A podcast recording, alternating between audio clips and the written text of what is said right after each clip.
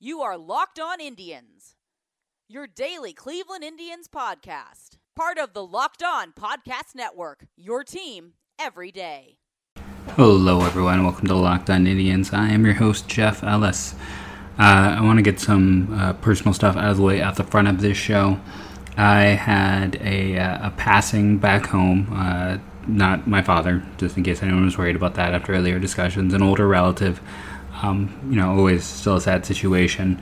What that means for the podcast is I'm going to use that episode I did record with my father uh, for one of the recordings this week, and I'm going to record two tonight. Uh, I should be back, I'm hoping, by Thursday, so there won't be any gaps in the schedule. Uh, if it doesn't come together, there's going to be a, a phoned uh, one for Thursday. But I, I just wanted to, you know, be very open and outright. You know, something happens. Uh, I'm if I can, I'll try to do like an emergency recording. But uh, if there's even something relatively minor and you're like, why didn't Jeff cover that? He tends to dig deep. That's the why. So speaking of uh, occurrences, we had Plesac and Clevinger being optioned off site to the minor league site. Now, Clevinger had one option left, which is why they could do this, and it is interesting because if they keep Clevinger down there for 19 days, they essentially get a extra year of service time. So instead of him hitting free agency at age uh, after his age 31 season, turning 32, he would then hit it after his age 32 season, turning 33, and that's it's one year, but for a player like him, that's a big difference. That's that's a lost year. Uh, I'll be curious to see if they try to keep him down there. That's going to lead to some legal situations. I don't think he is going to end up down there for those 19 days. He'll get punished, and then he'll come up. Plesac though could stay down there longer, and they have a better case with him just because he's younger. Yes, he has played well this year, but he doesn't have the long track record. With Clevinger, it's very hard to make that case. With Plesac, you can just point out track record, and we didn't need a starter, so we shall see how that goes. Now, I will preview the Pirates series on the podcast today, and I will talk about that mystery trade partner if the Indians did trade Clevinger. Um, man, this weekend were a lot of thirsty fans from other fan bases everyone explained to me why Clevinger's not that good and why Clevinger is uh, why this whole situation really hurts his value and why he should be so cheap. Uh, first off, what I point out to everyone is I mean Clevinger was a knucklehead, and I was frustrated with him as you could tell on the podcast. But this is not a massive issue. Uh, he, I didn't hear a lot of negatives about Clevinger in the clubhouse beforehand. Bauer, you know, there was always a few issues here and there, and you know, he was buddies with Bauer and Bauer, Plesac, and you know, that's a group, but he's not even on a Trevor Bauer level of nuisance. Like he's again, he's a knucklehead, but he's a, a well-meaning knucklehead for the most part, and his teammates, I, I haven't ever seen any problems. Uh, outwardly, outside of some of the comments that uh, came out after this recent situation, it doesn't hurt or affect trade value at all. Uh, as a reminder, the year uh, Chapman shot a gun in the direction of his pregnant wife, uh, he was traded twice. Uh, the Yankees didn't give up much. They bought cheap, but they got Gleyber Torres from him as just a rental of a, a reliever. And Roberto Osuna was also traded after uh, domestic violence. Uh, what Mike Clevinger did is nothing compared to that. Uh, COVID is a real situation. It is a very dangerous situation it is not domestic violence, and I, am not going to get into that argument with people. But that was, you know, people online. Uh, I think my two favorite trades were the Los Angeles Angels fan uh, who was like, okay, well, Brian Goodwin and a piece. Now, Brian Goodwin has been about a league average outfielder the past two years, which would be an upgrade for the Indians, but I was like, the Angels don't have pieces. Uh, you know, unless they're trading Jo Adell, nothing makes sense. Like Marsh is a good prospect, but the rest of that prospect pool is not as deep. They can't trade Detmers uh, until the season ends. He could be a player to be named later. And it's a team that's just lacking pieces. And on top of that, they're off to one of the worst starts in the league. I mean, the Angels have been horrible. One pitcher isn't going to fix that. Uh, and then the second favorite was the Atlanta Braves fan who's like, well, we would trade Drew Waters, but if we traded Waters for Clevinger, then we'd also want Franmil Reyes. It's like, okay, um, Waters' best outcome might be Franmil Reyes, but with uh, plus defense. Like that, that might be his high end outcome now. Uh, Drew Waters, I've talked about repeatedly on the show. He's a really interesting prospect, but he has the widest range. He is one of the riskiest prospects you could acquire. There's a lot in that profile which screams, uh, you know, reminds me of Jake Bauers and things like that, where guys get kind of aggressively pushed, and how much of the value is based on performance relative to age, and as opposed to looking at the full picture. And you know, as I talked about guys like Drew Waters before, when I did the deep dive research, the number one reason the hitter fails outside of injury is imbalance in walk to strikeout ratio, and then just high K rates in general. And Waters' K rate is, whew, it's it's not great. So, uh, I mean, everyone was coming out of the woodwork to make their terrible trades. Uh, a Blue Jays fan telling me that it was a, a, light offer, where I said an offer was light that offered Teoscar Hernandez, who's a, a beast, based off of he was you know, he had a good second half last year and has come out well in 20 games this year. Uh, Alejandro Kirk, who has an interesting hit tool, but I'm not sold on defensively. And uh, who was the, I can't remember what the third piece was. It was like an Indians fan brought up the trade, and this Blue Jays fan telling me that's too much. And that was kind of par for the course with all of these deals. So let's get into it. The team that I think makes the most sense, honestly, for a Mike Clevinger deal is the Colorado Rockies. You might be like, what? And Going into this weekend, they were actually first in their division, a 68% chance to make it. They had some struggles over this uh, this weekend. They're now they entered half a game up. Now they're two games back uh, to the, that same Dodgers team, who they will face Friday, Saturday, Sunday. They lost two or three to Texas, and this is a team that when you look at them, and pitching is always a woe. Like that is always an issue uh, that comes up with the Rockies. Their starting rotation right now uh, German Marquez is has been great in the early goings. Uh, Antonio Senzatela has been solid for a few starts. Uh, Ryan Castellani, who I remember seeing in Double A in Duego, and this guy is going to be barely a major leaguer. He was not good in that outing I saw. Uh, he's actually performed pretty well this year when he's caught up. Kyle Freeland has been a great first round pick for them. Jon Gray, if he was not so close to free agency, I would love to see the Indians tackle him and see if you could figure out and fix him, or if you could do some kind of deal where you get him and he signs an extension, because he is uh, not even 29 yet. You know, there, there's still a lot of time in there. There's a lot of good things. We've seen the the highlights uh, with him. He was my number one pitcher in that draft class. Uh, I still believe in Jon Gray. I'm just gonna put it that way. But uh, yeah, unless you could get some kind of uh, extension beforehand, he doesn't do a lot uh, for me. And their bullpen has had some nice pieces and parts to it. Jeff Hoffman, uh, Yency Almonte, those are both starters who've been working out. Jairo Diaz has been uh, really strong for them. And then Daniel Bard has come in and been their closer. And what a story for him at age 35 making that comeback. Their best reliever all of last year, Scott Oberg, hasn't had a chance to pitch. He's been hurt. Uh, Wade Davis, who was their you know big money signing, uh, also hurt. So the bullpen has a chance to get better. They could use another starter though and getting a pitcher of Clevinger's quality that can stick around with his core. And the center part of their lineup, uh, Story Blackmon, uh, Arenado, I mean, th- those guys have just been deadly. Uh, Murphy and Hampson are solid. And this is where, you know, I start to put a, a trade together. Uh, especially with the situation with the DH right now. They, they have uh, place where they can have Brian McMahon play at first base, who's a guy I've liked for a while.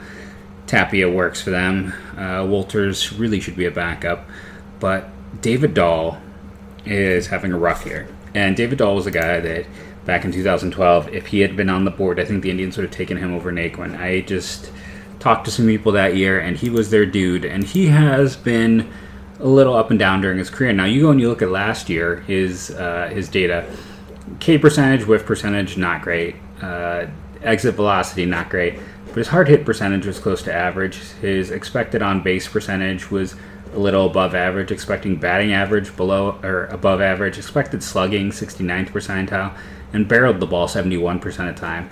Outs above average 71, jump above outfielder jump rate 66, and 77 in sprint speed. And just you can tell he is hurting right now because his outs above average is down to 21, his jump is a 48, sprint speed's a 57. Everything's a mess for him now uh, you're probably like, why do we want him? And I get that, but I think you're betting on him getting healthy, and he has a ton of team control left. Uh, as I recall, he can't be a free agent until I think 2024. So you get, you know, this season, then you get 21, 22, 23, three years of team control of a player who, I mean, a year ago looked like a potential three win outfielder, maybe a, a potential four win outfielder who could play left or center. Uh, I like the tool set. I like the control. He makes a lot of sense. Now, the other guys really talk about with Colorado when you're looking at any trade, and we'll get to those guys in a moment here. But let's talk about RockAuto.com. Rock Auto is one of our fantastic sponsors. You know about them. I've talked about them uh, to no end. They are a easy to navigate site. They cut out all the little things that raise costs by having one central site and sending you what you need for your car. So you go to their site, super easy to navigate, find your car, find your parts, find your pieces, and you're going to be able to see that m- the majority of the time you're going to get it cheaper through rockauto.com. When you go to rockauto.com, you're going to type in little how did you hear about us box locked on. You can say locked on MLB, you can say locked on Indians. Just put locked on in there because that lets them know that their advertising money is well spent. So remember, rockauto.com when you need a piece of part for your car. Easy to navigate website, great selection, fantastic prices. RockAuto.com. Our new sponsor is a local one, so this is exciting and it's a fun one to check out. It's this new website called Ohio Verse Everyone. So that's Ohio, then the little VS everyone.com. And over the years, if you're like me, there's been so many great Cleveland sites that have kind of, you know, risen and fallen.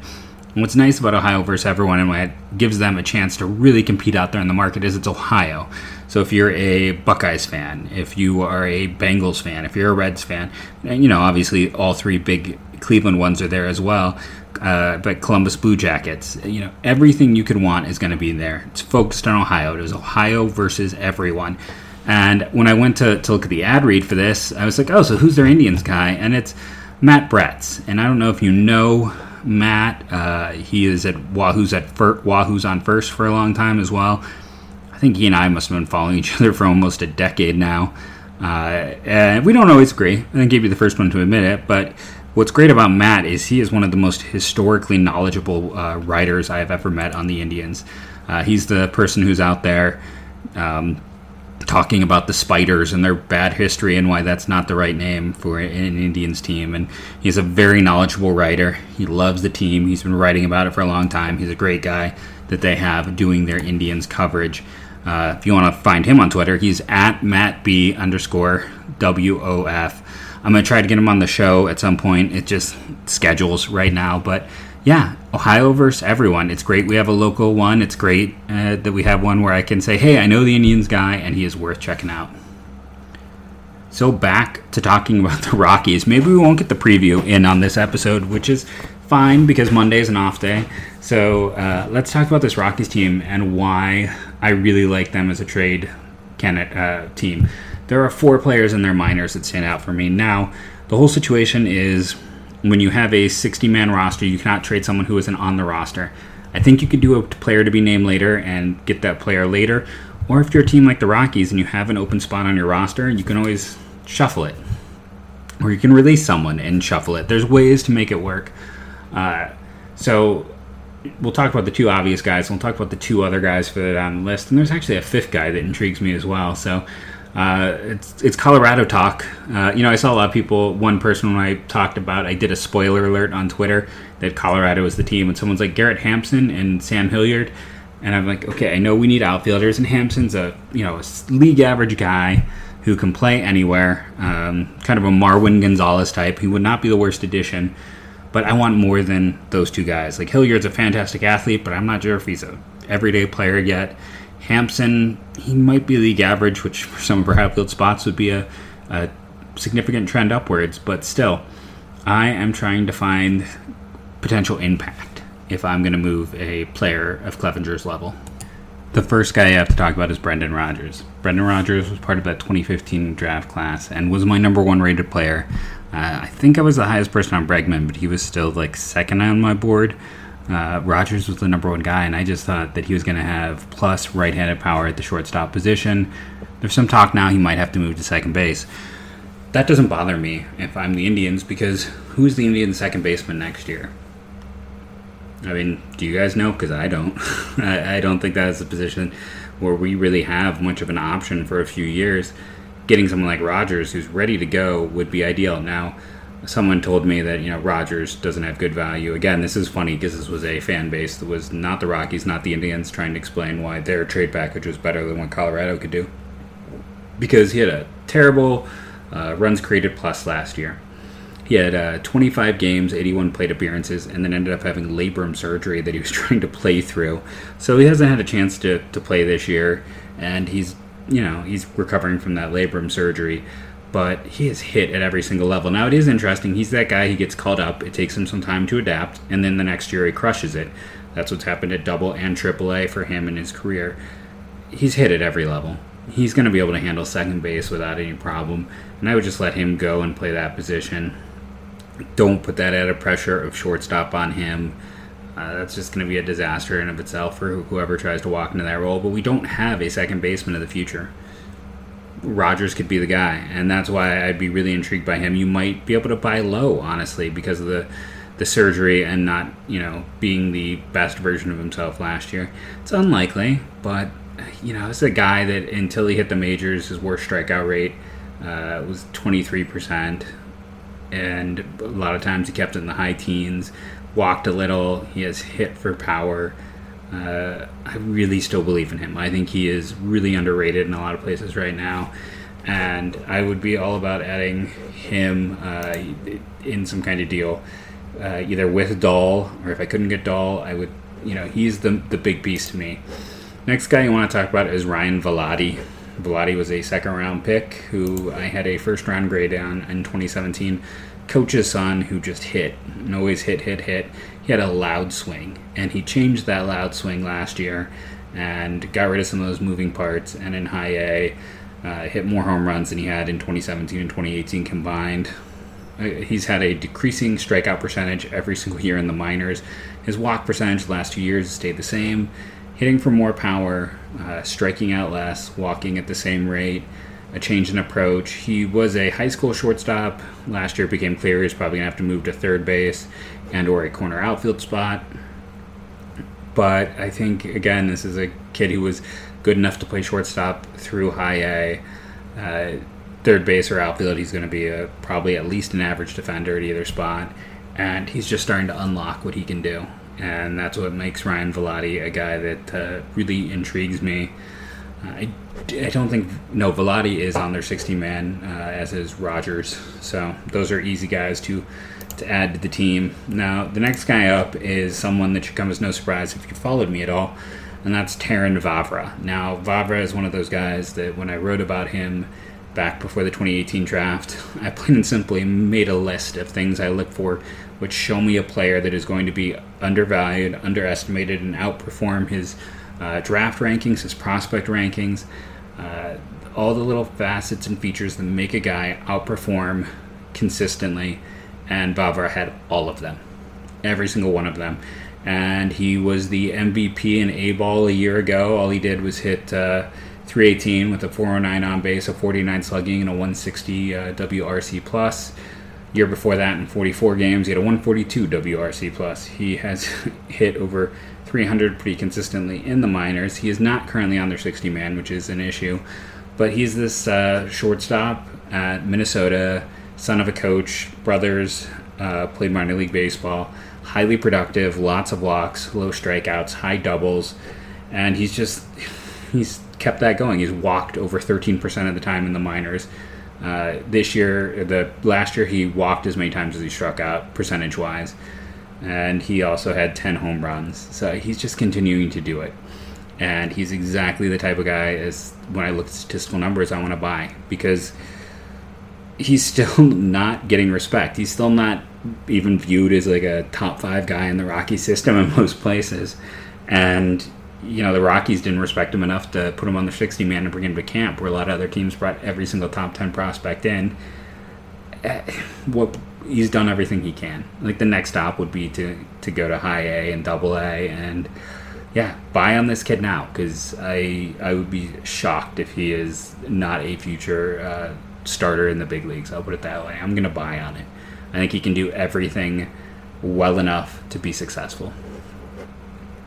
The next guy is also not on their 60 man, and it is purely like as a fourth piece or fifth piece. I would love to see the Indians get Riley Pint. Riley Pint's fastball and curveball are still plus plus pitches. He just can't spot them. He's, his control is a disaster. His mechanics are a mess. Uh, Colorado has not been a great place for developing pitchers' mechanics and control. Uh, it's not been a great place for a lot of pitchers to develop. You know, they need very specific types going through that system. Pint stuff is amazing, and the he's the perfect challenge guy for the Indians. Because if you can get him just a modicum of control, he's going to be an elite closer with that fastball, curveball, with his size. And it's just the perfect intimidator. Uh, if you can really revamp things with him, you could have still like a number two starter. He could end up having a ceiling as high as anyone in the Indian system. Uh, and he's not even viewed as a top 10 prospect in most places. And that's why, like, if you're making a deal for someone like Clevinger, you know, you get like four pieces typically in those types of deals when you look at the historical background. Riley Pint is, is someone I definitely want, is that kind of final piece. Uh, again, he's a disaster right now in terms of his command and control, but Cleveland is so good at that. Like, he is the perfect buy low for the Cleveland Indians. Colton Welker is another interesting, like, first base only guy with some fun hit tools. He's like the fifth guy of note. But uh, so what's we're way over already, and I still got to record another show. So what what's the deal I want? Uh, I come out asking honestly. I go, I want Dahl, Rodgers, uh, Vilade, and Pint. And when they go, whoa, whoa, whoa, then I try to come back and go, well, okay, we need someone who can help now. So I still want Dahl and I want Rodgers because I need an impact uh, up the middle guy with my current up the middle situation. Uh, Vilade's your big guy, so I'll pull back on Vilade. I don't think you guys are going to fight me on Pint. So instead of Vilade, let's go for the other V and go for Vavra. And that would be my ask. And that's still a high ask. That still may not happen. But with Dahl struggles, with Rodgers being hurt, uh, with Vavra still being under the radar, and with Pint being a disaster, you're kind of buying four wounded pieces, which is what they did when they traded Cliff Lee, in all honesty. Uh, Donald and Marson were having down years. Knapp had kind of come out of nowhere, and Carrasco had been scuffling. Uh, that was how that deal came together. It was four guys who were all a bit ding. Knapp was the only one whose uh, value was ascending that year. So, yeah, that'd be the deal for me, and I would be hard pressed if they were going to agree to that to say no. Uh, Clevinger is irreplaceable. He's a fantastic player. Uh, he is not a problem on a team or in the clubhouse, but Rodgers could be your second baseman next year and could come out and do some things this year when he's fully healthy. Uh, if Dahl gets healthy, he's going to be a permanent part of your outfield. You're in two pieces that help you in 2021 is possibly impact pieces. Uh, if you can fix Pint, uh, you have a real weapon in some form, and is just Vavra could end up being your, you know, shortstop of the future type. He could battle Ty Freeman for that role. I, I really believe in him. So tell me what you think. That was uh, podcast number one. I tell you about the mystery team, and we go really deep on the Colorado Rockies, which is, I'm sure, what everyone expected. What do you think about uh, the Rockies? What do you think about my trade idea? Uh, too much, too little, crazy idea, not even worth the time. Uh, I just, I really like Rodgers still. Like I said, I, it's a, I really like a lot of the pieces in this system, and I think they're in an odd situation where you know, if you look at the Fangraphs list, it's like Veen and Rolison are their two and three in terms of uh, prospect value. So those guys are just sitting there. They had a few high picks this year. They they can kind of afford to trade away some things to uh, to get the right deal in place. Originally, I was going to try to see about getting someone like Scott Oberg or get a reliever from them, but uh, I just really like their minor leagues too much. I've been Jeff Ellis. You've been a fantastic audience. Tomorrow's show, we are going to preview the Pirates series. So stay tuned. I'm going to go record that right now.